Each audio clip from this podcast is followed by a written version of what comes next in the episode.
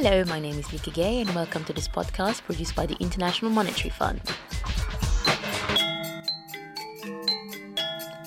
The famine in the Horn of Africa may be coming to a fragile end, but on the other side of the continent, millions are again facing the prospect of going hungry.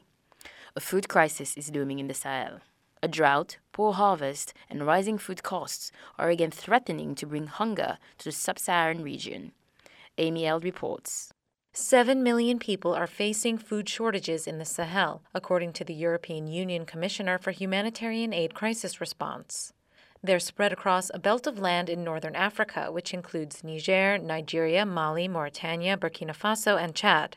Pastoralists, for example, have had to move early because uh, grazing land is inadequate for them. Eric Munoz is senior policy advisor with Oxfam America. Or water sources have dried up, so they're forced to move south, for example. The plight of the pastoralists is just one sign that the situation is getting worse in a region that deals with chronic poverty and hunger. Any crisis measured in, in West Africa is an acute bump in what is already a very, very difficult situation. The current drought in the Sahel has caused a major drop in food production.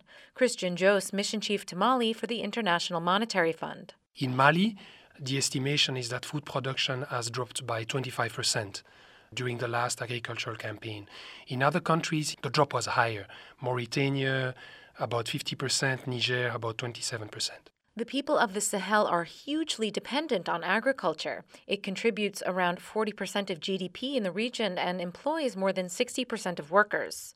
Now, the dramatic drop in food production has forced the IMF to make a major revision to Mali's projected GDP growth for this year. From about 5.6% to uh, probably a contraction of about 1%.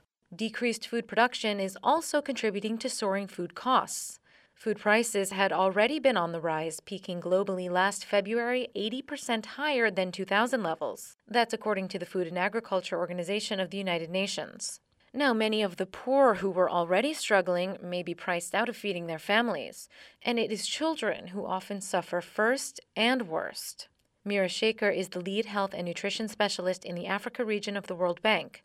She says in Niger, nearly half of kids are stunted, and the damage may be permanent. So, a child who's stunted before the age of two is not likely to be able to recoup or recover after that age. So, whatever productivity losses or losses in what we call human capital we have before the age of two will not be recouped. They're irreversible. The food situation in the region is getting worse in part because natural disasters keep getting worse. This is the third drought to hit the Sahel in the past decade. Jacques Higgins of the World Food Programme says people's resilience is getting worn down not only by the climate, but also by the region's fragile structural conditions. Highest rates of poverty on the planet, lowest uh, rates of uh, human development, very little safety nets to, to rely on, and lack of services, pressure on the environment, and also um, demographic explosion. So, what can be done to ease the problem? In the long term, opening up trade would help, according to John Staatz of Michigan State University. He says after the 2008 global crisis, some countries responded by putting restrictions on trade. Countries are now trying to produce more of their food individually, which is much more costly. Trying to get that trade to move uh, more fluidly again would be a big help in uh, dealing with the crisis in the north. And in the short term, food buffers are already helping.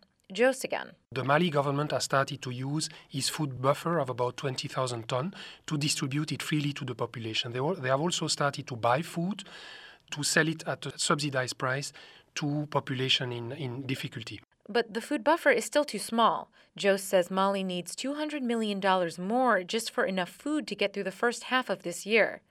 That's where the international community comes in. Here's Josz.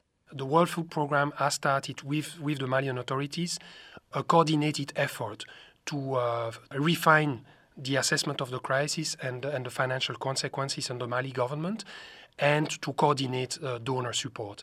And the fund will be ready to chip in. The European Union recently doubled its humanitarian aid to the Sahel to $150 million.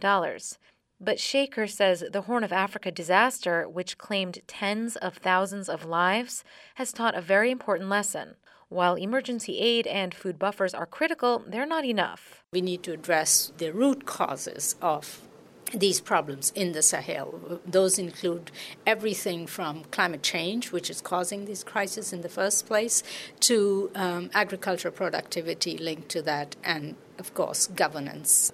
It's too early to tell what toll the food situation will take in the Sahel this time around. But in a region where hunger is a constant burden, experts say nothing short of long term structural change is needed. And the high cost of delay has been made clear by the Horn of Africa. This was Amy Held reporting on the looming food crisis in the Sahel. And to hear more podcasts, log on to www.imf.org/podcasts.